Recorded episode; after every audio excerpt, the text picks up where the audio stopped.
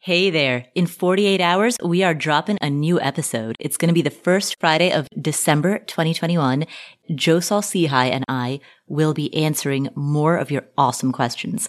In the meantime, given that it's the end of the year, this is a time when a lot of people are reflecting on the year that just passed and setting goals for the upcoming year. In honor of that, I want to highlight and emphasize an episode that we ran, the episode that we ran on New Year's Day about the one thing. So this is an interview with Geoff Woods. He's an expert at ruthlessly prioritizing.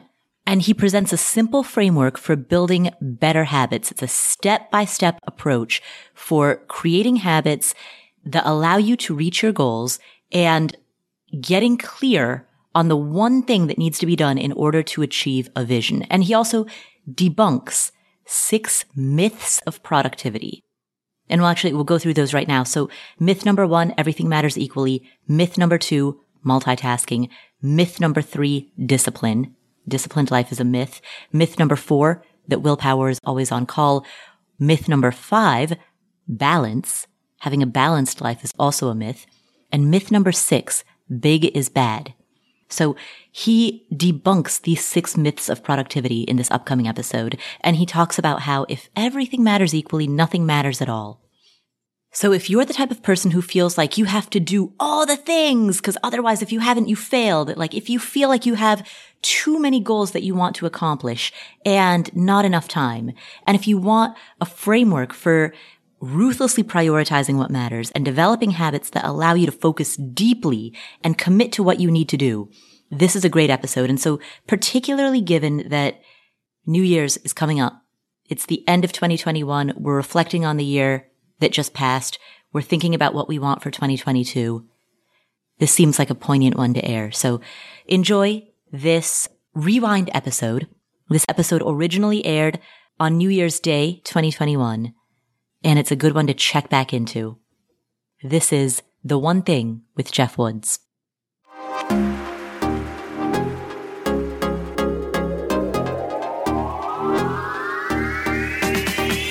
You can afford anything, but not everything. Every choice that you make is a trade off against something else, and that doesn't just apply to your money. That applies to your time, your focus, your energy, your attention, anything in your life that is a scarce or limited resource. And that opens up two questions. First, what matters most to you? And second, how do you align your daily decisions to reflect that? Answering those two questions is a lifetime practice, and that is what this podcast is here to explore. My name is Paula Pant. I am the host of the Afford Anything podcast, and welcome to 2021. This is our New Year's Day 2021 episode. To celebrate the number one and to kick off this new year, we're going to talk to someone who is an expert in goal setting because what better time than the start of a new year to begin with a blank slate, a fresh page, and set your goals for the year ahead. In this episode, we're talking to Geoff Woods. Geoff is the host of the One Thing podcast and the vice president of The One Thing. And if you're not familiar with that concept, The One Thing, it is a platform dedicated towards asking the focusing question, which is, what is the one thing that I can do today that will make everything else easier or unnecessary. In other words, you may have a dozen goals. Maybe this is the year that you want to make more money, save more money, lose weight, build muscle, buy a house, sell a house. You may have tons of goals on your plate. What is the one thing that you can do that will make all of those other goals either much easier or unnecessary? What is that tweak from which everything downstream flows? We're going to deep dive into a conversation about that in this upcoming episode. So a little bit of further background before we get into today's episode. You've heard of Keller Williams, right? The real estate brokerage? Well, one of the co-founders of Keller Williams is a guy by the name of Gary Keller, and he, along with a co-author named Jay Papasan, wrote a book called The One Thing that's based around this focusing question. The book became a massive runaway New York Times bestseller. And at the time, Jeff was a guy who was in medical device sales. He encountered the book and he thought about the famous quote from entrepreneur Jim Rohn, the quote that says, you are the average of the five people that you spend the most time with. And so he realized that his one thing was to surround himself with high level CEOs and successful entrepreneurs. Well, to cut a long story short, he met up with Gary Keller and Jay Papasan. He became vice president of the one thing and then switched careers, left medical device sales and decided to spend the rest of his career focusing on helping people with habit development, goal setting, and ruthless prioritization.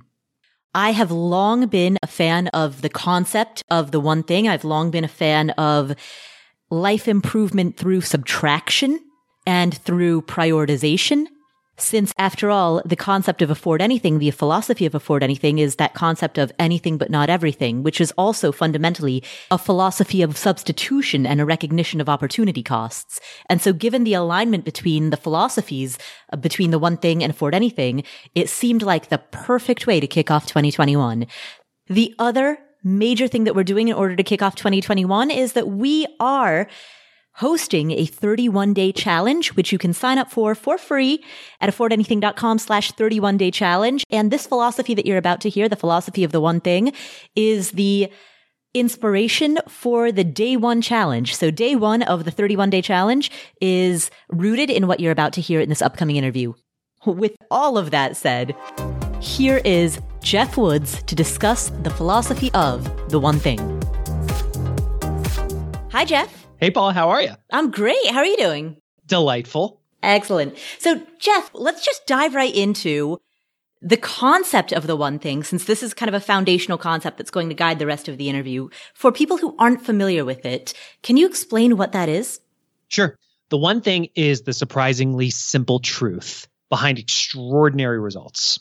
And there's a few words there that matter that are worth calling out. One is simple. Everything that we're going to talk about today, you're going to go, that is so simple. And I'm just going to say, just because it's simple doesn't mean it's easy. But these are surprisingly simple truths that have been proven to unleash extraordinary results. These are not ordinary results, it's extraordinary results. And where they came from was a guy named Gary Keller. You familiar with Keller Williams by chance, Paula? Yes, of course. Yeah, so it's the largest real estate company in the world. Gary's the co-founder and CEO of KW.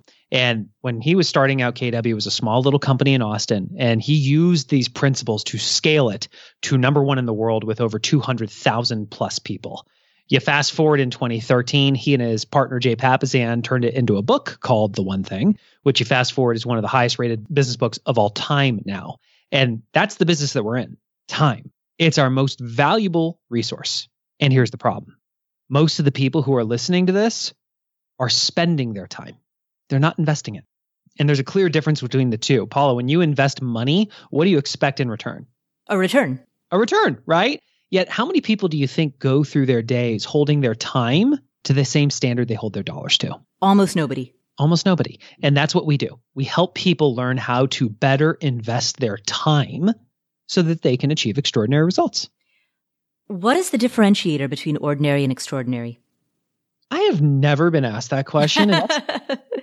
it seems very subjective, and yet you emphasized it right off the bat. Yeah, well, I think I think about goals. I think there are people that when they set goals, they set goals that are within their comfort zone or skill set, and they set goals that are doable. That's ordinary. There's nothing special about that. And then you have some people who are high achievers that will stretch it. They'll go to the outer edge of their comfort zone, the outer edge of their skill set, and they'll push it, right? They set stretch goals. Yet setting stretch goals is still pretty ordinary among high achievers. Yet when you cross the line into the realm of extraordinary, it's so far out there that it's beyond what most people can even comprehend. If a person were to set those types of order of magnitude goals, as you seem to be describing, it seems as though that would fundamentally reshift their identity. Oh, so good. Let's revisit this. What do you think the purpose of a goal is? To disrupt the status quo and achieve something different in your life. Love that. I remember I was in a room with Gary Keller and he asked that question. A lot of people shared ideas and they could be summarized as to achieve a result. And this is where Gary pushed back. He said, no, the purpose of a goal is not to achieve a result. The purpose of a goal is to be appropriate in the moment. And what he means by that is that your goal should become a compass for how you need to behave right now to be in alignment with that goal.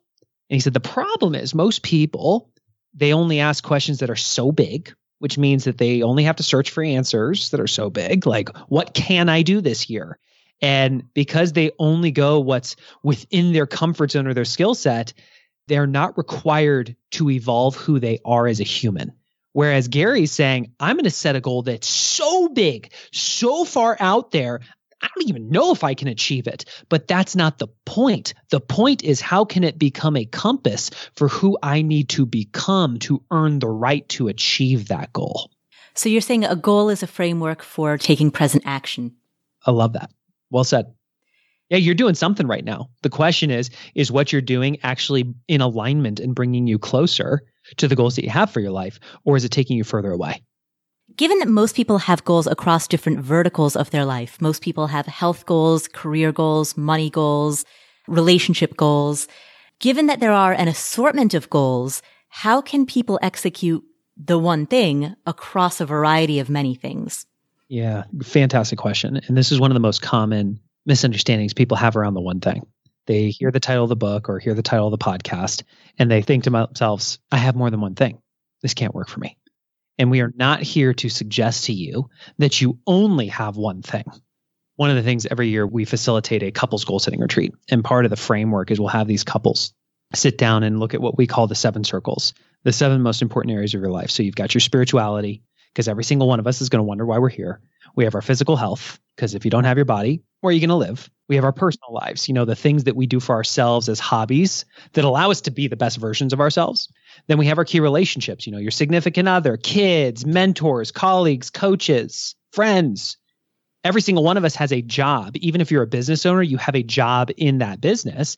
And every single one of us is a part of a business. So, job and business are, are separate circles, and then finances. What we have people do is we have them set goals in all of those seven circles. Here's the point it doesn't mean that you're tackling them simultaneously. To unleash extraordinary results in your life, it happens sequentially, not simultaneously. It's just one thing at a time. So let me give you a perfect example.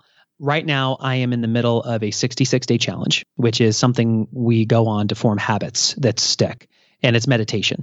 That one activity of meditating for 10 minutes a day fills my spiritual bucket, it fills my physical health bucket. It fills me personally. It spills over into my key relationships because I show up as a better husband and father as a result of doing those things. It spills over into my job and my business because I'm more centered throughout the day. That one activity knocks down dominoes in multiple areas of my life.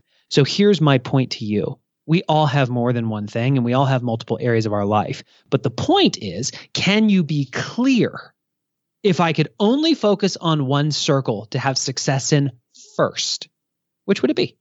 And can you really make a stand around forming a habit in that area of your life first? Then you earn the right to ask the question great, what's the next circle that I need to form a habit in? Great, what's the next circle I need to form a habit in? So essentially, would a person spend 66 days focusing on forming a habit in one given circle and after those 66 days then move to the next circle assuming that they had adequately formed that habit? That's exactly what we're suggesting. Real world example. When i was co-founding this company with gary and jay who co-authored the book i remember jay said to me that one of the fastest ways you can get out of business with us is to not live the book. And at the core of the book is habits. So if you could only form one habit which would it be? And i remember looking at the seven circles and saying well jay I need to improve all these circles. And he said, I know, Geoff, but what's the title of the book? mm-hmm. And I said, the one thing, but I really need to do these, these four circles. He said, Geoff, but if you could only pick one, which would it be? Well, I really need to do these two. Geoff, pick one. And here's what became really interesting to me, Paula. I looked back over the last five years of my life before getting into business with Gary and Jay and asked the question, how many truly life changing positive power habits had I formed in five years combined? The answer was two. What were they? I can't even remember now that we're talking about it, right? Mm-hmm. But I remember it like it really took me. Exercise was one of them and personal development. But when I got into business with them, instead of Jay saying, go and try to form four habits simultaneously, form them sequentially, one at a time. In that first year, I formed four life changing positive power habits when in the previous five years combined, I had only formed two. And here's why. When I told myself I had to do four things every day and I did three, How do you think I felt? I'm guessing defeated, thus triggering an all or nothing response. Exactly. Even when my previous track record showed I did none of them. So three out of four was still a massive improvement. But when I made the mark of success four, I felt like a failure. And what we know about human behavior is that if we inflict the feeling of failure on ourselves, we will only allow that to go on for so long before we just stop. We quit. Versus saying, I'm going to form one habit in one area of my life first. And once that's solidified, I earn the right to form the next habit. And by the way, that first one is still working in the background. And when the second one is set, now I'm starting to stack habits. So you fast forward over five years, the last five years of building this company. Holy smokes. I'm a massively different person because I've been very intentional about forming habits that decide my future one habit at a time.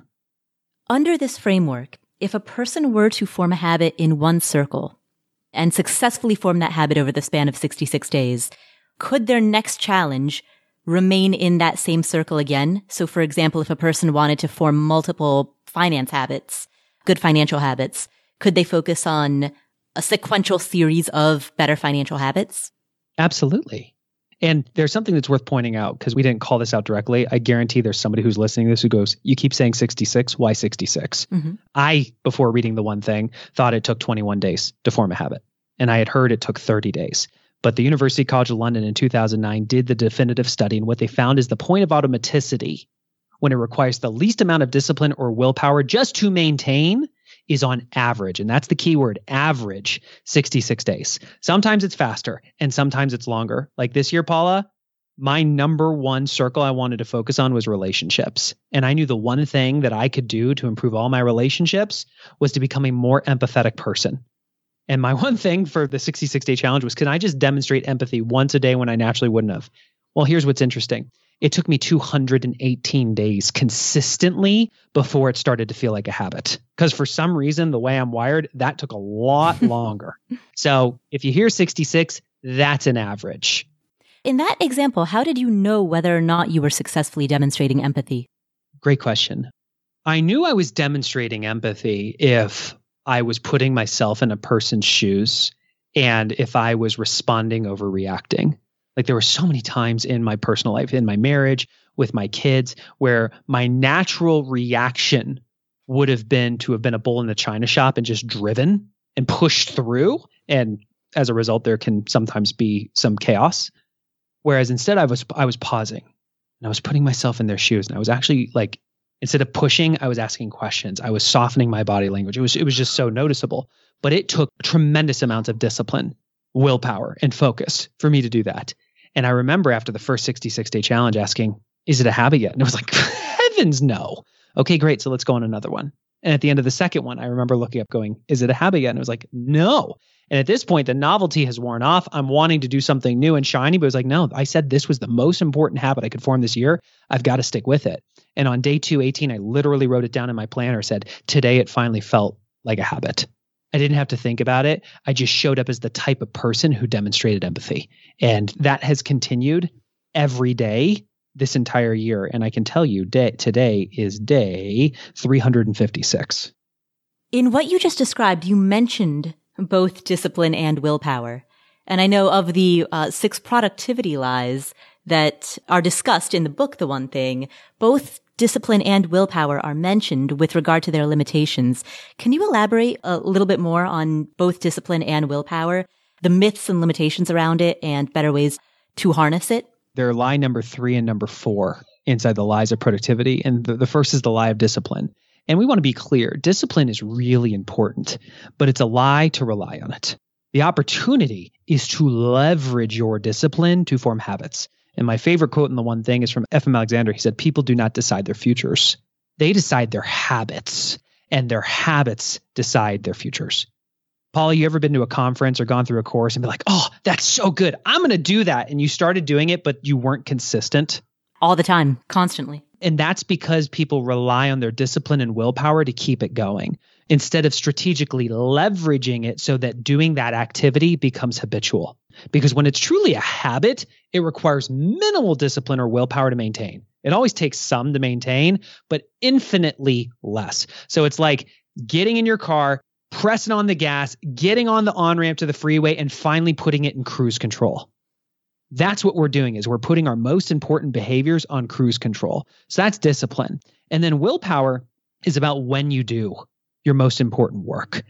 A lot of people, this was me prior to getting into business with Gary and Jay, because I was in corporate sales, like climbing the ladder, yet feeling like I was called or destined for more. I knew I wanted to have a second career. I remember telling myself, if I can just get to inbox zero, if I can just get through all these meetings and get through all the 80% stuff that's on my list, I can free up time to do these things that really matter. You ever heard people think that way, Paula? I think that way every day. And that violates the number one lie of productivity, which is the lie that everything matters equally. Mm-hmm. That's the point is that people do all the stuff that doesn't actually drive the majority of their results, hoping to free up time for the most important work later. But by the time that happens, their willpower is gone. It's like fuel in a tank. They got nothing left. It's like why I can start in the morning and have a green juice smoothie and be so clean. And by three o'clock or five o'clock, I'm crushing cookies like it's my job. So it's about if you want to do your most important work, you have to understand that you need your willpower. So you need to front load those activities. A lot of people say if there's a will, there's a way until there's no will and there's no way. So do your most important priorities when your willpower is the highest, which for most people is the morning. So don't rely on discipline, leverage it so that it becomes habitual and don't rely on your willpower to always be there. Instead, strategically do the things that matter most when your willpower is the highest. How does a person execute that in a context in which sometimes the points of time in which their willpower is the highest, and let's just say mm-hmm. for the sake of example that, you know, for maybe 80% of people, that might be the morning. How does a person apply this when urgent things, since there is that distinction between urgent and important, when urgent things come up in the morning or at the time in which willpower is at its peak? This is where we're going to come back to the surprisingly simple truth let me walk you through what my life looked like when I was starting this company. So, for some context, prior to co founding this company, I was in medical device sales. Great job. But every day I was busy. I was working long. I was working hard, had a good life, but I was lacking fulfillment. And when I was coming home, I told myself I was being present with my family, but really I was still in my inbox. Does that resonate with you at all by chance? Mm-hmm. Yes, absolutely. Well, except for the coming home part. so I remember getting into business with Gary and Jay, and Gary shared this idea in a mastermind that working long hours is cheating. And this literally stopped me dead in my tracks. I was like, hold on, beep, beep, beep, back it up. What are you talking about?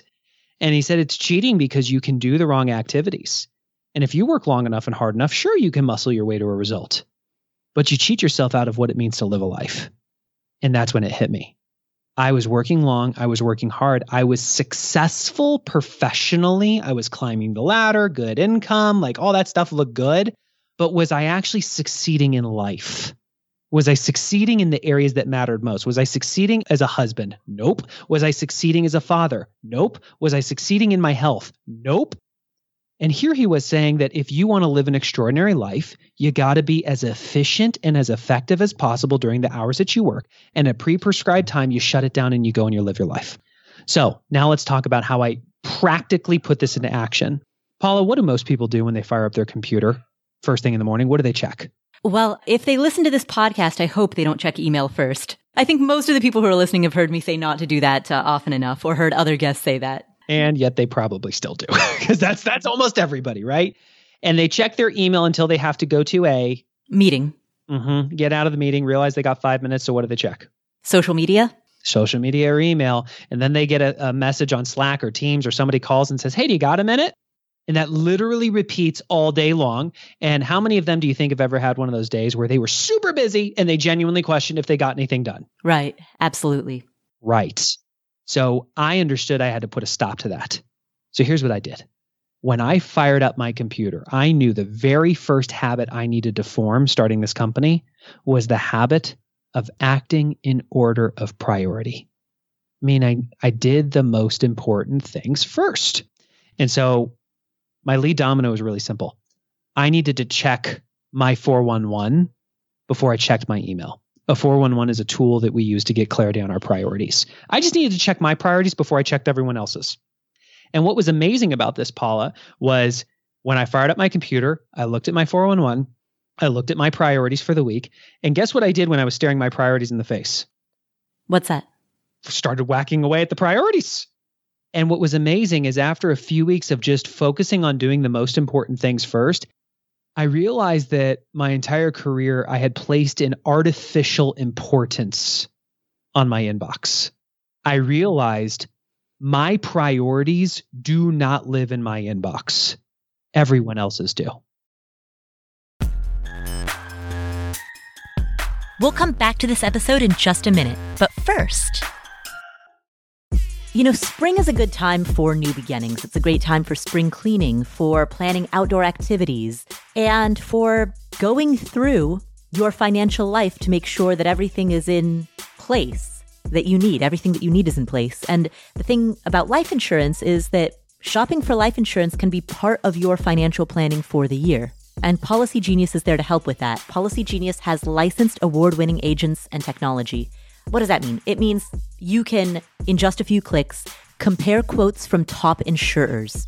With Policygenius, you can find life insurance policies that start at just $292 per year for $1 million of coverage. Some options offer same day approval and avoid unnecessary medical exams. Policygenius works for you, not for the insurance companies. They don't have an incentive to recommend one insurer over another. And they have thousands of five star reviews on Google and Trustpilot. Save time and money and provide your family with a financial safety net using Policygenius. Head to policygenius.com or click the link in the description to get your free life insurance quotes and see how much you could save. That's policygenius.com. Home is where you go to relax, to recover from the day, to get ready for the next day. And you want it to feel nice, but you don't want to spend a lot of money. You need something that's in budget, something affordable, but also something that fits your style and taste. Wayfair has you covered. They have everything from appliances to furniture to art to rugs for your living room, your bedroom, your deck or patio. I have shelves from them that are hanging in my bathroom right now that they look really nice, but they're also super functional for storage. I have a daybed from them that's in my living room. Again, very functional, multi purpose. You can get items from Wayfair for your own home. You can do it for a rental property. They have a massive, massive selection. So, regardless of what your taste is, they've got a huge variety of styles and it's very budget friendly. You'll find pieces that look good, that fit your style at a great price. And they have fast and free shipping even on the big stuff. Every style is welcome in the neighborhood. Visit wayfair.com or get the Wayfair mobile app. That's W A Y F A I R dot com. Wayfair, every style, every home. Are you just doing it all at your company and you're thinking there's got to be a better way to, to get this all done? Well, JustWorks makes it easier for you to start, run, and grow a business. Let me tell you how JustWorks can help your business. You see, great people are at the core of every business, and JustWorks can help you attract and retain top talent. So with JustWorks, you have access to medical, dental, and vision insurance and benefits, plus benefits that include wellness and mental health support, fertility and family building, even financial planning. And when you or your employees have a question about setting up benefits or paychecks, their team of experts is standing by 24 7 to help. JustWorks gives you these HR tools that comply with state payroll tax requirements, keep up with state labor laws, and access a variety of health insurance plans in any state regardless of whether you and your team are working remotely or in person or hybrid or some combination thereof. JustWorks makes it simple to hire and manage remote employees across all 50 states. It's a cloud based platform that allows managers and employees alike to quickly and securely access payroll, benefits, and other HR functionality. Learn more about JustWorks and how they can help you get more done by visiting justworks.com slash podcast that's justworks.com slash podcast.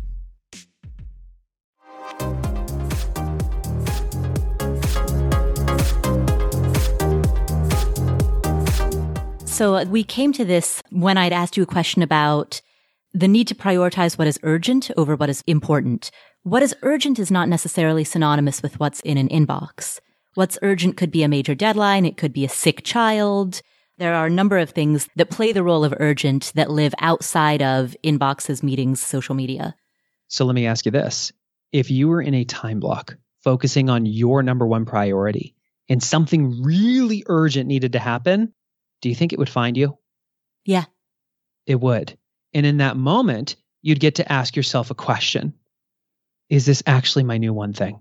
Like, example, you and I are doing this interview right now. This is my one thing right now. My phone is on do not disturb. My email is not minimized. It's hard shutdown. Slack, hard shutdown. The world literally cannot get a hold of me right now because for this hour, I've said yes to you and your audience as my one thing.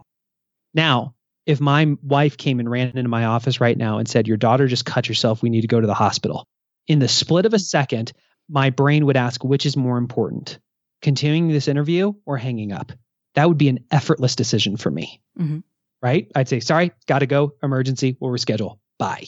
And I'd be gone. Yet, what I've also acknowledged is there very, very rarely is something that cannot wait one hour. Most people allow urgent things to mask as a priority when it may actually not be. Can it really not wait 30 minutes? Can it really not wait one hour? Almost always it can. And if you can become the type of person who accomplishes your most important priorities first, then you earn the right to knock out all the urgent stuff. You fast forward to the end of the day with an amazing sense of accomplishment. Because not only are you delivering amazing results, but you're also handling all the other urgent stuff. Now, let's be clear you're saying no to things. You're not in your inbox as much. You're not dealing with those little 80% things that deliver the minority of your results. Some things are going to get dropped, but you're dropping the things that don't matter as much. It sounds then like part of this exercise is developing the judgment to distinguish between urgent and important. Hmm. And let's be clear. I have a saying that I share with my team. Your lack of preparation does not constitute an emergency on my part oftentimes when things are ma- uh, come up as urgent, quite often it's because somebody else didn't do their job. They didn't think ahead to acknowledge, hey, I might need Paula's DNA on this plan. And now the plan's due today and I need her advice. So it's an emergency. It's urgent. We got to, uh, Paula, you and I have to meet. I have to have your, I have to have your opinion on this thing. No, no, no, no, no, no, no. I'm the one who dropped the ball. I'm the one who didn't think ahead and identify the fact that I would need to get your opinion and get on your calendar weeks in advance. The first time I ever realized this was with my partner, Jay. I remember I had to put together this plan and there was a deadline on it. And literally the day of, I came to him saying, Hey, I need to review this with you. And he said, Sorry, dude, I'm full. And I said, But the plan's due today. You and I need to review it. He said, You're smart enough to have known that you needed my DNA in this. And I'm not going to rescue you. Support without standards looks a lot like rescuing. And that's not what leadership is. Leadership holds a line. It, it takes a stand for people's greatness when they might be fighting for their limitations. In that moment, he said, dude, you're going to suffer the consequences. And the consequences are you don't get my input on this plan, and you're going to have to live with if the plan succeeds or fails without me. It only took a few times of that happening before I stopped just assuming that just because I needed somebody that they'd be available for me on a moment's notice and started planning ahead. What if you yourself, and I'll speak for myself, I'm typically the bottleneck, right? I will procrastinate a project to death until moments before it's due. It pushes to the point of becoming urgent, not because of what anybody else did. Everybody else did their job with lots of foresight. Everybody else turned in things ahead of time and gave me all the support I need. I'm the problem. I'm the bottleneck and I push it to the point where it's at deadline and suddenly it becomes so urgent that now I can't work out in the morning. So can we have some graceful accountability right now? Sure. What I just heard, and there's no in this because this used to be me. What I just heard is you have yet to form the habit of doing the most important things first. What I heard is that you have a track record of going through your days probably reacting to things that might seem important in the moment, but actually aren't. You might go through email, you might go through your meetings, and all of a sudden you're in the situation where, oh my gosh, this massive 20% priority that'll drive 80% of my results, I've got to get it done and I've got to get it done last minute. And now I'm having to actually sacrifice my health or family or other things that matter to you. And that's super normal before you start living the one thing. The difference, and this is the switch, is that when you start operating from a place of priority, you wake up with real clarity that, hey, these are the things that I must get done this year. The most important priorities for my professional life and my personal life this year, period. And in order for that to happen, here's the handful of priorities I got to make sure I knock down this month to be on track. And if that's the case, here's the handful of things I got to make sure I knock down this week that automatically put me on track for the month, that automatically put me on track for the year. That's what the 411 gives you. And then you do something crazy. You open up your calendar and you block time for those 20% priorities first. And everything that's currently scheduled it's flexible. It has to interview to keep its spot, but you place the boulders in the stream so that when the water hits it, it goes around it. There is no procrastination because you are doing the most important things first. So it sounds like the first habit is to get into the habit of building good habits. Gary said literally the, the, the most powerful habit he formed was the habit of forming habits. Because if you think about what it takes to achieve extraordinary results in your life, it really comes down to the habits you form and the people, the relationships that you form. Because who you surround yourself with is who you become.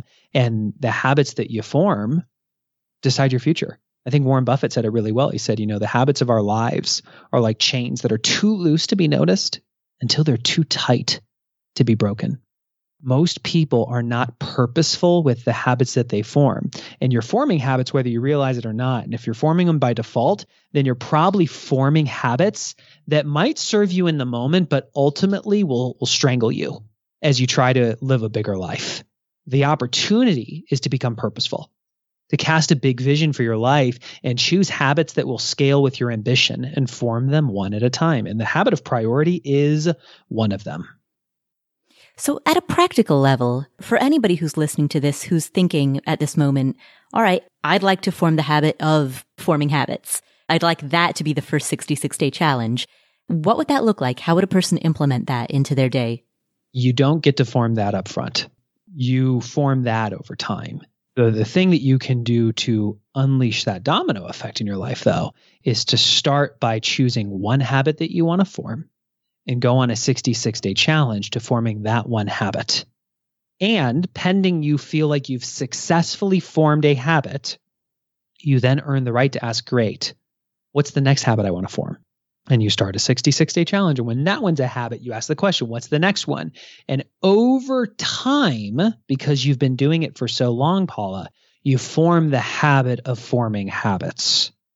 But in order to form the habit of forming habits, you have to have purposefully formed a habit first. And I use a tool called a 411. I just check my 411 before I check my email. Super simple. You don't have to use our framework. You could literally, it could be as small as before you earn the right to open your email, whether it's on your phone or your computer, you have to ask, what's my one thing today? Because here's what's interesting if you literally searched for all the things that are on my plate today, what is the one that is most important? If I only got to do one thing today, what is the most important thing that I must get done? Most people, if they are asked that question, would say, I don't know. And if you don't know what your one thing is, Paula, what do you think your one thing is? People will probably think that it's everything. To figure out what your one thing is. If you don't know what your one thing is, then your one thing is to figure out what your one thing is. And it's literally as simple as asking, like closing your eyes, taking a deep breath, and going, What's my one thing today? And searching for the answer. When you hit the wall of I don't know, you go, Cool, that's where my brain normally stops searching. We're going to keep going. I promise you can come up with an answer.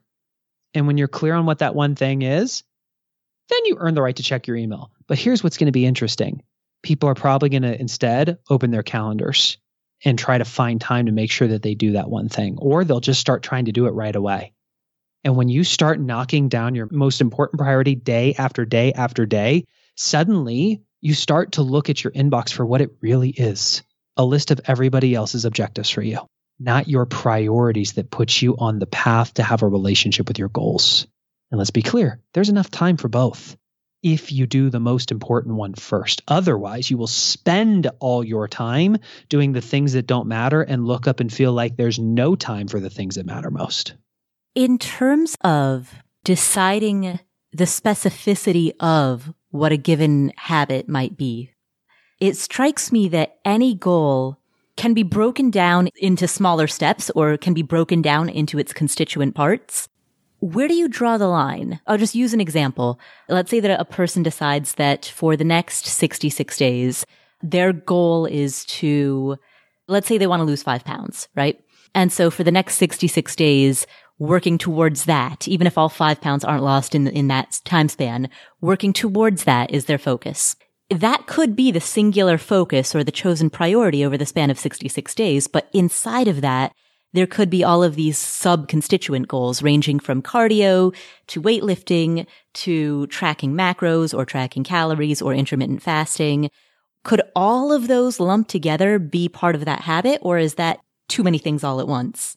Too many things. This is where we need to take a page out of our childhood. When you were a kid, Paula, did you ever line up dominoes? I never did, no. Really? Yeah, you're no, I know.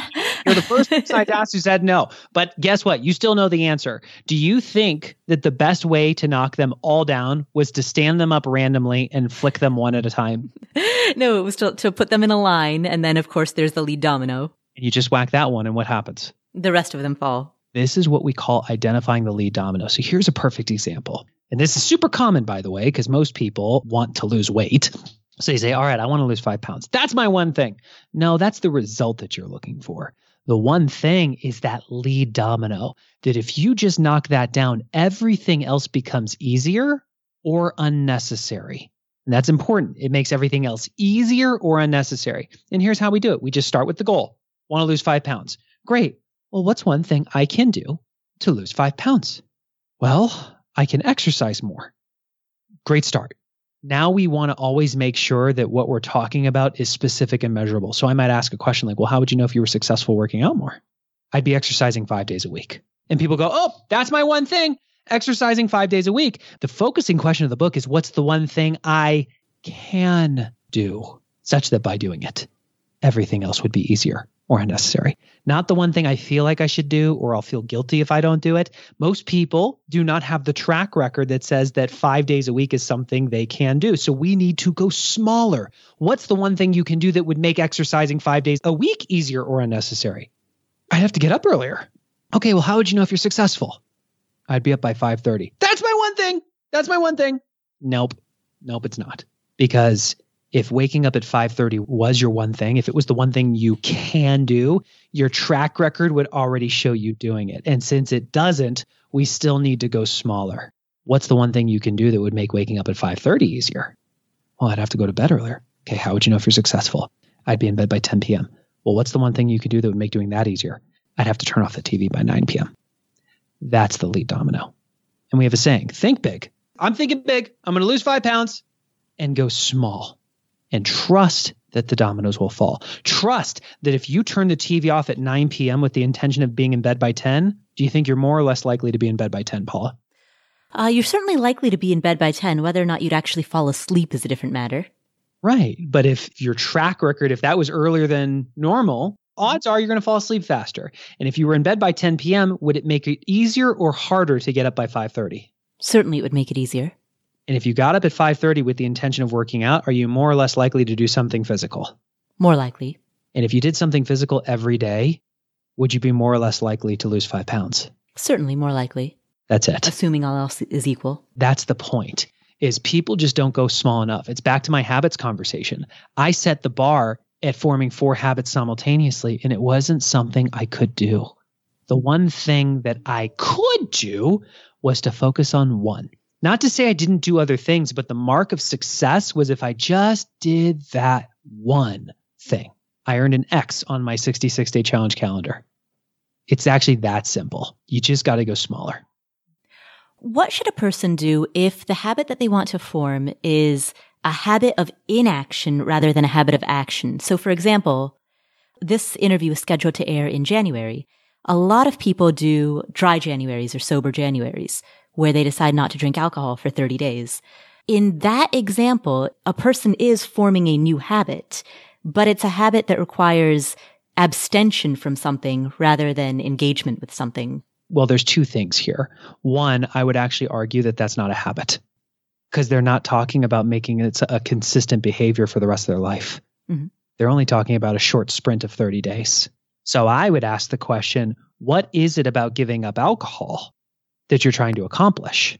And they might say, oh, well, I want to cleanse my body. And so I might ask the question, well, what's one thing you can do that if that just became part of your daily rhythm would make you feel like your body was always cleansed? And it might be, you know, when I wake up, I want to drink some water that has a squeeze of lemon juice, a sprinkle of Himalayan salt, and some cayenne pepper and some apple cider vinegar. Because if I know if I do that, it opens up my cells and then, you know, it's going to process things faster and overall I'll be a lot cleaner. So I think the first thing is being clear on if you're actually trying to form a habit, this is not just a sprint. This is not just a 30 day challenge. This is about developing a behavior that you want to remain consistent. Now, the second thing, and I think this is the essence of your question, how do we form habits that start by us doing less, not more? And I would ask the question, how do we interrupt the pattern? What's one thing you can do that would make not choosing a drink easier or unnecessary. And it might be, you know, before I grab the beer or before I pour the glass of wine, I have to pour myself a glass of water. Whether or not you drink the water or not is irrelevant, but you have to reach for the glass of water and fill it up before you earn the right to make the cocktail. Because if I fill the cup with water, am I more or less likely to drink it? More likely. And if I drink a full glass of water, what happens to my thirst? Your thirst is uh, quenched, it's satiated. Yeah. And maybe in that moment, I get to earn the right to pour the glass of wine, but I might not. And so this is what BJ Fogg calls untangling bad habits. And oftentimes, when we look at the habits that are strangling us, it's a combination of lots of little habits that have been formed together in this really complex knot. And one of the easiest things to do is to pull one little thread that you can easily untangle because then it sets you up to untangle the next one and then the next one and then the next one. It's replacing something negative with something positive. Right. Remove the behavioral cue and you remove the follow up behavior. Email's a perfect example. I used to be the guy that when my alarm went off on my phone, I silenced the alarm and then immediately opened my inbox and I started seeing all this stuff. It put me into a reactive state. And then when I was making breakfast for my kids, I wasn't even present with my kids. I was thinking about that email that I marked as unread. And it was creating distance in my most important relationships. Well, I didn't say I want to break the habit of checking email. I said I want to form the habit of doing my most important work before I check my email. And as a result of focusing on the things that mattered more, automatically I deprioritized email. Automatically I started checking it less and everything else became easier or unnecessary. We'll come back to this episode after this word from our sponsors. All right, so what are some of the next really big goals that you're saving for? Maybe you're saving for a down payment on a home. Maybe you're saving to buy your next car in cash or to at least make a pretty big down payment on your next car. Maybe you're saving for a kid's college fund or for your own college fund. Well, there's an app called Monarch that makes it easy to help you reach your financial goals. In fact, the Wall Street Journal named it the best app for growing your savings. Monarch is the top rated all in one personal finance app. It gives you a comprehensive view of all your accounts, investments, transactions, and more. Create custom budgets, track progress toward financial goals, and collaborate with your partner. And now get an extended 30-day free trial when you go to monarchmoney.com slash Paula. Monarch has a very simple, intuitive design they have loads of built in features that help you collaborate with your spouse or partner, with your financial advisor. You know, you can invite them to your account at no extra cost. They'll get their own login info and a joint view of all of your finances. You can customize it to look exactly like you want it to look like. You can customize the types of notifications that you get. You know, I've set mine up so that I only see the big ticket stuff. I personally don't want to see the little things. I just want to see big ticket items, so I've set up my notifications accordingly, but you can do it however you prefer. You can change the layout of your dashboard, you can make it your own, and Monarch will never sell your data to third parties or show you ads. After trying out Monarch for myself, I understand why it's the top rated personal finance app. And right now, listeners of this show will get an extended 30 day free trial when you go to monarchmoney.com slash Paula. That's M O N A R C H M O N E Y dot com slash Paula for your extended 30-day free trial. This episode is sponsored by State Farm. Are you a small business owner looking for insurance that fits your needs and budget? look no further than State Farm. State Farm agents are not just insurance providers, they're also small business owners who live and work right here in your community. They understand the unique challenges of running and protecting a small business. When it comes to small business insurance, State Farm knows what it takes. Create a plan that fits your needs and your budget. State Farm agents are ready to help you choose personalized policies that truly understand your business. Insure your small business with a fellow small business owner. Talk to a State Farm agent today and get started on personalized small business insurance that fits your needs. Like a good neighbor, State Farm is there. Talk to your local agent today.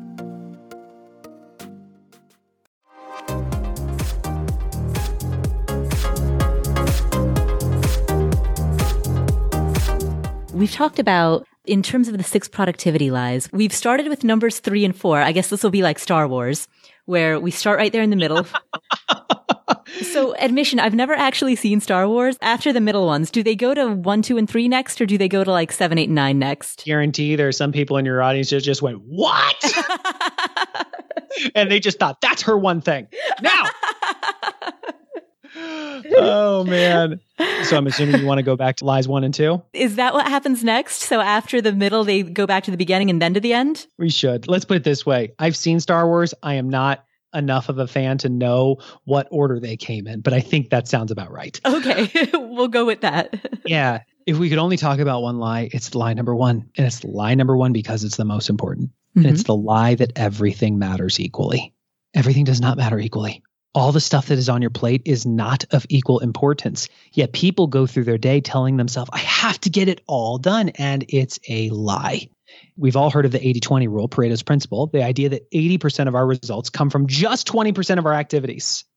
So the question is, how do we become clear on what the 20% is?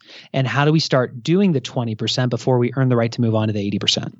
And I had a very powerful experience with this in my first 90 days of starting this company, I had to come up with a vision for the business and create a business plan. And I remember it was it was the day for me to present the business plan to Gary and Jay. I walked into the conference room for the state of the company meeting and handed them each a copy of my GPS. That's what we call our one-page business plan model, GPS, goal, priorities, and strategies. And just like the, the GPS on your phone, it's designed to get you where you want to go. And it was literally a goal at the top and then three priorities. And then each of the priorities had some supporting strategies. And I remember Gary and Jay asked a bunch of questions about priority number one. I answered them. I asked if we were all good. They said, yeah. And so I started talking about priority number two. And about halfway through number two, Gary started asking more questions about number one. Paula, I remember thinking, oh, he just must have forgotten. Let me answer the questions really quick. I did that. I asked if we were good. He said, yeah. So I went back to number two, wrapped it up, and started talking about number three and Gary went back to number one. You ever seen Meet the Parents?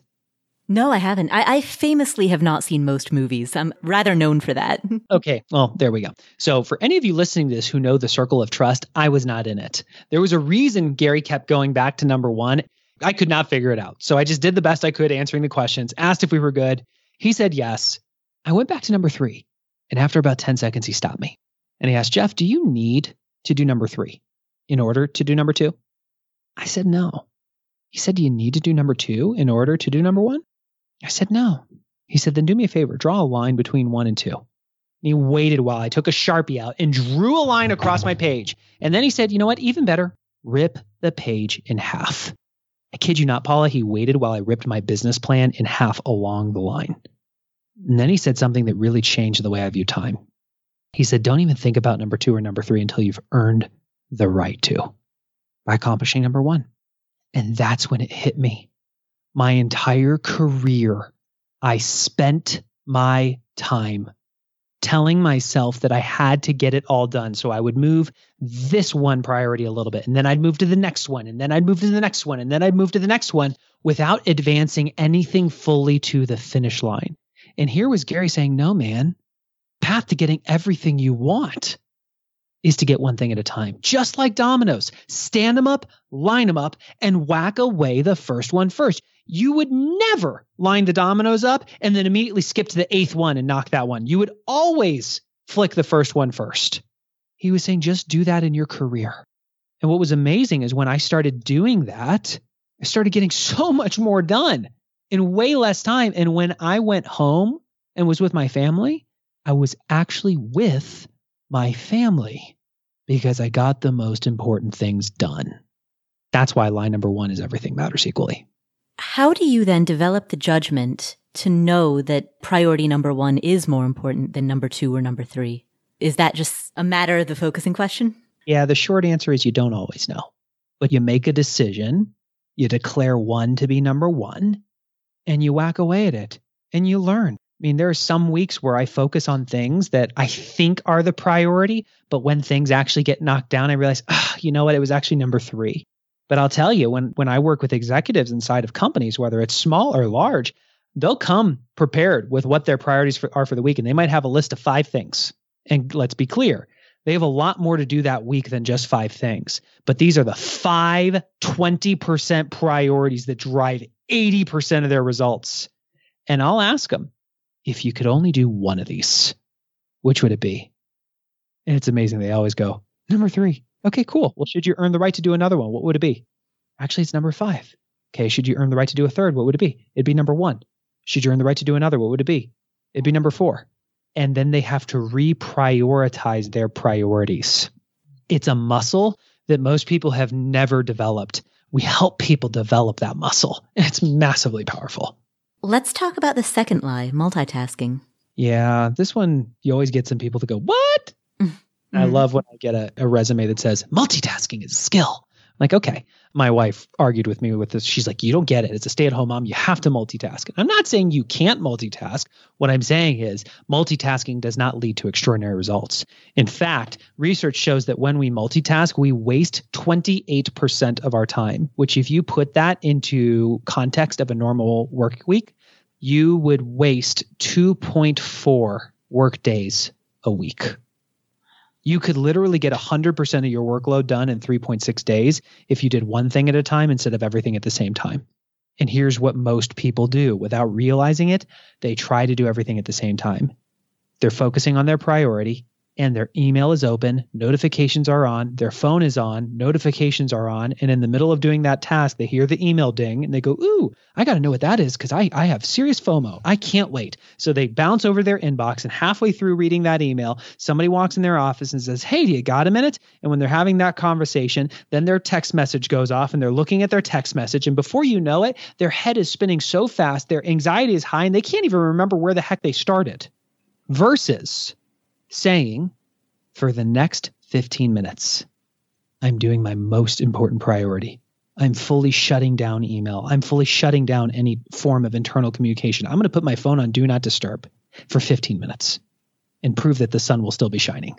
And when I knock that domino down, I earn the right to open my inbox and triage email for 15 minutes. And that is not the time where you see an email and go, ooh, let's mark as read and, and deal with it later. No, now's the time to deal with it. You deal with the email and you shut it down and then you go and you sit in that meeting and you are present. You're not checking text messages, you're being present and you're contributing. Otherwise, you should ask to leave the meeting so you can take your time back and you get straight back into a time block. So you're knocking down the priority that matters to you, one thing at a time. Everything I say from a high level is simple. And if you're sitting here and you work inside an organization, a corporate structure, and you're going, yeah, but that won't work inside my org, of course it will. But what you're missing is the common language. You're just not clear. You feel like you should always be in your inbox. You feel like you have to respond quickly. You feel like you have to say yes to attending the meeting. Otherwise, you're fearful that people won't think you're a team player. And those are all valid concerns, and you have to acknowledge that they're not true. Because I promise you, when your boss sends you an email, they're not sitting on the other end going, send, receive, send, receive, send, receive, send, waiting for your response. And if they are, they're calling you. And I promise you, if you've ever been promoted, it wasn't because you were the best email checker in your organization or the best meeting attender. Even if your notes sparkled, that's not why you got promoted. Yet most people go through the days being fearful that if they don't do the minors, that something bad's going to happen. All we're saying is don't major in the minors. Be clear on what the majors are. Be clear on what your priorities are. Do those really well. That's how you get promoted. That's how you have a great career. That's how you live a great life. And then you earn the right to show up to the meeting. You will earn the right to check email. I promise there's enough time but do your most important things first. We just have a couple minutes left, but I want to talk about number five and six since we've touched on the six productivity lies. Sure. Number five is a balanced life. There's no such thing as a balanced life. If I asked you to stand on one foot, and if you actually did it, I would ask, are you balanced or are you balancing? Balanced is a result, balancing is an action. It's a constant state of balancing between your professional and your personal life, and they're not equal. It's not going to be perfectly balanced. It's not like I get to say, I'm going to go work for eight perfect hours and then I'm going to be perfectly present for eight hours at home. It doesn't work that way. So get rid of this idea of balance and understand that when you are at work, we want you to go massively out of balance. We want you to give a majority of your time to the most important priorities. And everything else, all that 80% stuff, gets crammed into the minority of your time. That is out of balance. And then when you get into your personal life, you got to go shorter. You can never stray too far away in your marriage. You can never stray too far away in your relationship with your kids. You can never stray too far away in your relationship with your physical fitness. Those are things that have to be maintained pretty tightly. Otherwise, it's like a glass ball that when you drop it, it shatters. So there's no such thing as balance. It's a constant act of counterbalance. That's lie five. And then lie six is this lie that big is bad. You know, for some reason, there are some people that are wired to think that setting big goals or wanting to achieve big things in your life is a bad thing. And absolutely, it's not. Because the truth is, the amount of effort that it takes to achieve average results versus the amount of effort it takes to achieve extraordinary results is not that different. The difference is the habits you form and the relationships you form. As we've talked about, there's a distinction between your effort and the results. So your effort might be to take XYZ specific action you may have an idea of what ultimate result you want, but the day to day effort of it is take XYZ action. Given that what's within our locus of control are the actions and not the results, how then can we square that with setting a vision for big results? It starts with setting the vision. Determine where you want to go, and then you chart the path to get here. Let's use wealth as an example. If I said I want to increase my net worth, by 1% this year, I could take certain actions that could get me there. Versus if I say I want to increase my net worth 40% this year, that would be a different set of actions. Or I want to increase my net worth 100% this year. That's a different set of actions. The amount of effort to do any of those actions may not be massively different. But if I want to increase my net worth by 1%, I'm just going to be focusing. Maybe I take on a side hustle and maybe I manage my expenses. If I want to double my net worth in a year, well, now I'm talking about forming relationships with people who have done it before. I might be looking at how I can get into real estate or do what's called BRRRR investing. That's a that's a certain type of real estate investing where I can acquire a property with other people's money, rehab it, refinance it, get all the cash out and still own the property and my net worth can go up pretty quickly. The actual amount of effort and time may not be massively different, but the actions that we take very different. So I think you first and foremost have to recognize it all starts with the goal. What's the purpose of the goal? it's to be appropriate in the moment. I did this exercise about six years ago when I was in medical device sales, felt like I was lacking fulfillment, knew I desperately wanted to start my own thing, but had no idea how to. Instead of spending all my time trying to figure out how I could sell more things in my current job, I started investing my time in forming relationships with people who had built really successful businesses. Same amount of effort, very different actions. The result was the opportunity came to partner with Gary and Jay to turn this company into a company that would change people how to invest time. And what happened to my net worth as a result, what happened to my amount of fulfillment, what happened to the quality of my relationships, holy smokes, exponentially different than what it would have looked like had I stayed in the nine to five. No more effort, just different actions. Well, thank you for spending this time with us. I bought the One Thing planner. I got it from Amazon. It just came in the other day, the 2021 planner. I'll give a shout out right now for this thing. It's fantastic. And it asks the question, what should you stop doing? Or what should you say no to? There's lots of deadly questions in that thing. I went on a little bit of a planner buying bender for 2021. So I have probably five or six different planners. This is the only one that asks, What is likely to stop you and what should you say no to? Mm-hmm. We genuinely believe that getting more doesn't come by doing more. It comes by doing less and more of the things that matter most. This is a central theme we've pulled through this entire episode. Quit saying yes to everything. Get clear on what matters most and say yes to that first. And then you earn the right with your remaining time to ask, great, what do I get to say next to yes? Next. And what do I get to say next to after that? What do I get to say next to after that? Just like dominoes, one at a time. So if you guys would like to learn more about the One Thing book, the podcast, the planner, just go to the onething.com. And that's with the number one in the URL, the number one thing.com. The book and the podcast, it's spelled out the O N E T H I N G. But I would strongly encourage you guys check out the site. We've got a bunch of stuff on the free stuff page. There's lots of training available on the training page. And since you're already listening to a podcast, I would just click the search button and type in the one thing podcast and subscribe because every week we feature people who are going on the journey of actually living this, where they struggle, where they're having successes, just so you got that weekly dose of momentum. Thank you, Geoff. What are some of the key takeaways that we got from today's episode? Here are six. Number one, prioritize ruthlessly. If everything matters equally, then nothing actually matters. You can do anything, but you can't do everything. The first thing that most people can do is commit to not checking email or social media right away. Your inbox equals other people's priorities, not yours. So don't let others dictate how your time is spent. Figure out your boundaries and set them. Instead, check your planner or whatever you use in order to organize your tasks and focus on what needs to get done according to your one thing. He said, don't even think about number two or number three until you've earned the right to by accomplishing number one. And that's when it hit me. My entire career, I spent my time telling myself that I had to get it all done. So I would move this one priority a little bit, and then I'd move to the next one, and then I'd move to the next one, and then I'd move to the next one without advancing anything fully to the finish line. So here's an action item. If you have a to do list written out, go through it and ask yourself, what is the one thing that needs to happen today that will make everything else easier or irrelevant?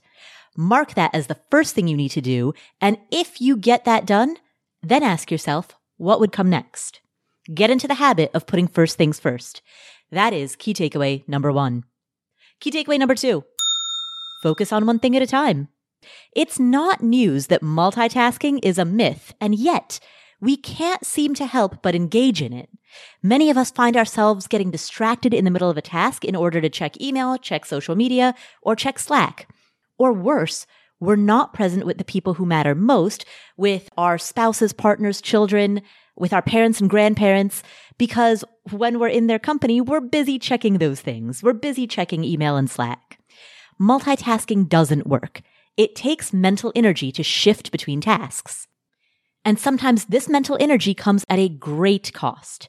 If someone interrupts you while you're working, doesn't it take a while for you to get back into the swing of things after that conversation is over? Absolutely. I think if we reflect on times that we've been interrupted, it's easy to see the time cost, the attention cost that that interruption took, the toll that it took. And yet, even though it's easy to recognize that when others interrupt us, we still routinely interrupt ourselves. And we do this every time we attempt to multitask multitasking does not lead to extraordinary results. In fact, research shows that when we multitask, we waste 28% of our time, which if you put that into context of a normal work week, you would waste 2.4 work days a week. You could literally get 100% of your workload done in 3.6 days if you did one thing at a time instead of everything at the same time. So, what do we do about this? Well, we've covered this before on this show, but as Geoff said, Go into deep work mode. Shut off your phone, close out your email, shut down any potential distractions, and block out time on your calendar so that you're not available for anything else. If something comes up, ask yourself, is this actually a priority? Is it actually urgent? What would happen if I didn't tackle it right now? Would things fall apart if I was unreachable for an hour? We're not talking about being unreachable for a month. We're talking about, can this wait 30 minutes? Can it wait an hour? If so, this will help you gain perspective. If you're worried about what others may think, explain to them why you're doing these things and how it will also be a win for the other person. Invite them to help you achieve your one thing. That is key takeaway number two. Focus on one thing at a time. Key takeaway number three. Forget discipline and willpower. Instead, build habits. Discipline is great when we have it, but it isn't reliable 100% of the time, particularly when we have a lot on our plate, as you probably discovered during the pandemic. Willpower is also unreliable, particularly if you can't focus on your one thing at a time in which your willpower is at its highest. So if you try to combine willpower with discipline, you may find that you're actually spinning your wheels and getting nowhere. That's where habits come into play. Habits are automatic. You don't need to rely on anything when something is a habit. It happens without demanding a cognitive load. For example, when I sit in the driver's seat of my car, I put my key in the ignition. That's a habit. There's a, a cue or a trigger, which is sitting in the driver's seat. And then the automatic next step is to put the key in the ignition. There's no thought around it. I, I don't have a checklist and I don't have to motivate or discipline or willpower myself into putting the key in the ignition once I've sat in the driver's seat. It's so automated that it is almost reflexive. Similarly, when I pick up my toothbrush, I immediately pick up a tube of toothpaste and put the toothpaste on the toothbrush. I don't have a checklist. I don't wonder what I should do next because the habit has turned this into something that happens automatically. That's the power of habits. Habits allow you to get more done by virtue of stringing cues and responses together to such an extent that discipline and willpower no longer have to be involved. The opportunity is to leverage your discipline to form habits. And my favorite quote in the one thing is from F.M. Alexander. He said, People do not decide their futures, they decide their habits, and their habits decide their futures. When it comes to willpower, working longer hours is cheating. You could work way more than you need to, but if you're working on the wrong thing, it's not going to matter that classic work smarter, not harder argument. Work on the system rather than in the system. And when it comes to managing yourself, working on the system means working on building your habits. Because ultimately, if we no longer need to rely on discipline because our actions are automatic, that means we don't need to think about taking an action because it simply happens. And that frees up resources to dedicate to something else.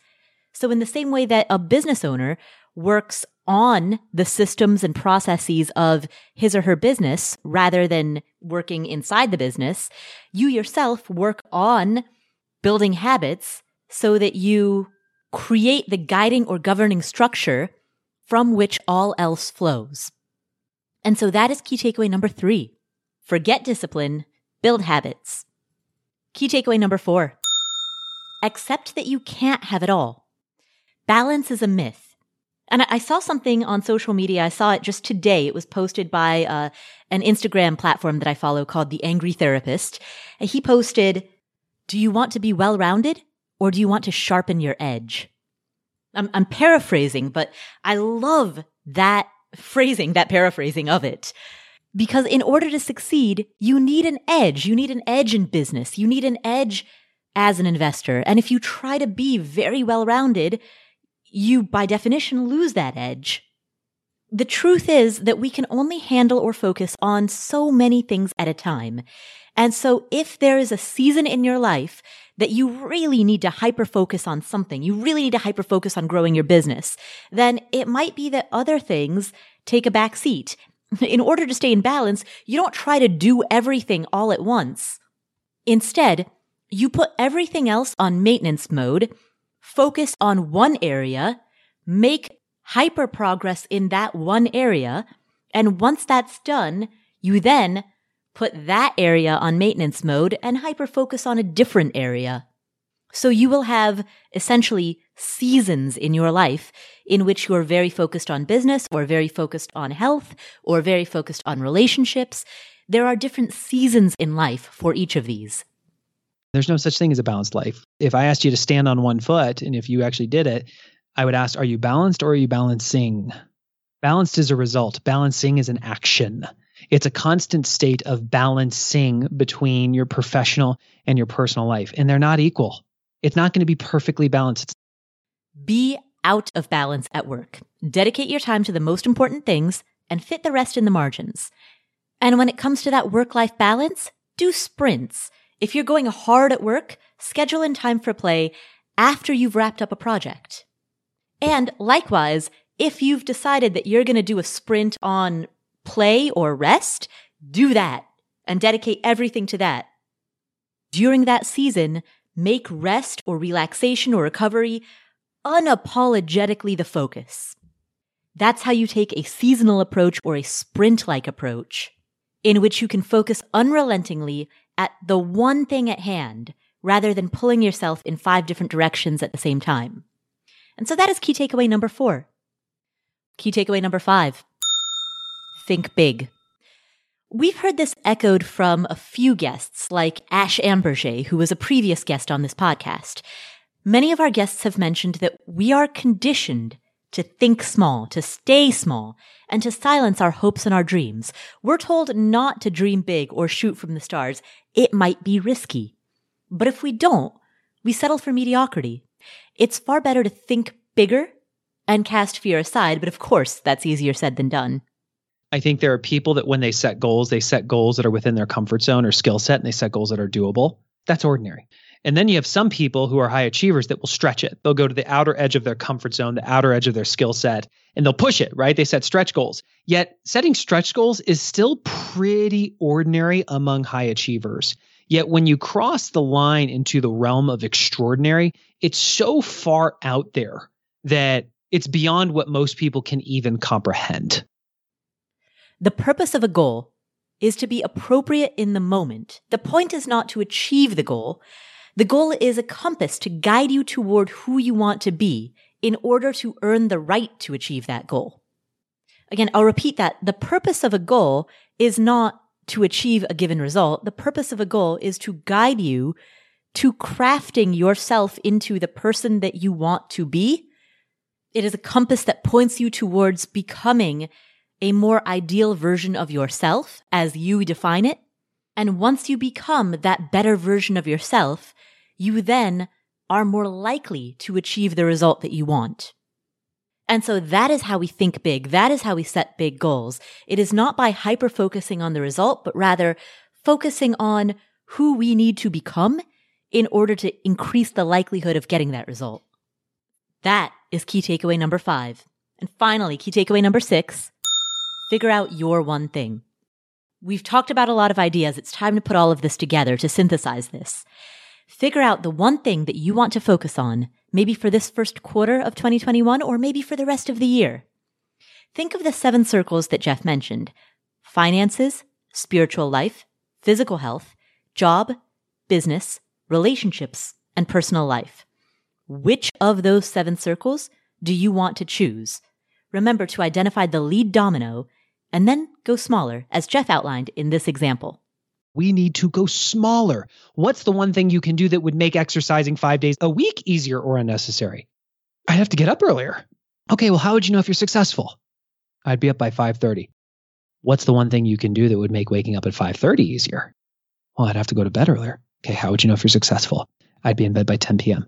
Well, what's the one thing you could do that would make doing that easier? I'd have to turn off the TV by 9 p.m. The question is the one thing you can do, not the one thing that you feel like you should do. So, what is the one thing that you can do that identifies that lead domino and then tips that lead domino? Find your one thing, focus there. Those are six key takeaways from this conversation with Geoff Woods. Thank you so much for tuning in. My name is Paula Pant. This is the Afford Anything podcast. If you enjoyed today's episode, please share it with a friend or a family member. That's the single most important thing that you can do to promote these ideas around self improvement and focus and habit development and personal finance and financial independence. It is the single most powerful thing that you can do. Share it with the people that you love. So please share this episode with someone that you know who you think would enjoy it, who you think would benefit from it. Make sure that you hit subscribe or follow in whatever app you're using to listen to this podcast so that you don't miss any of our other awesome upcoming episodes. Thank you again for tuning in. My name is Paula Pant. This is the Afford Anything podcast, and I'll catch you in the next episode.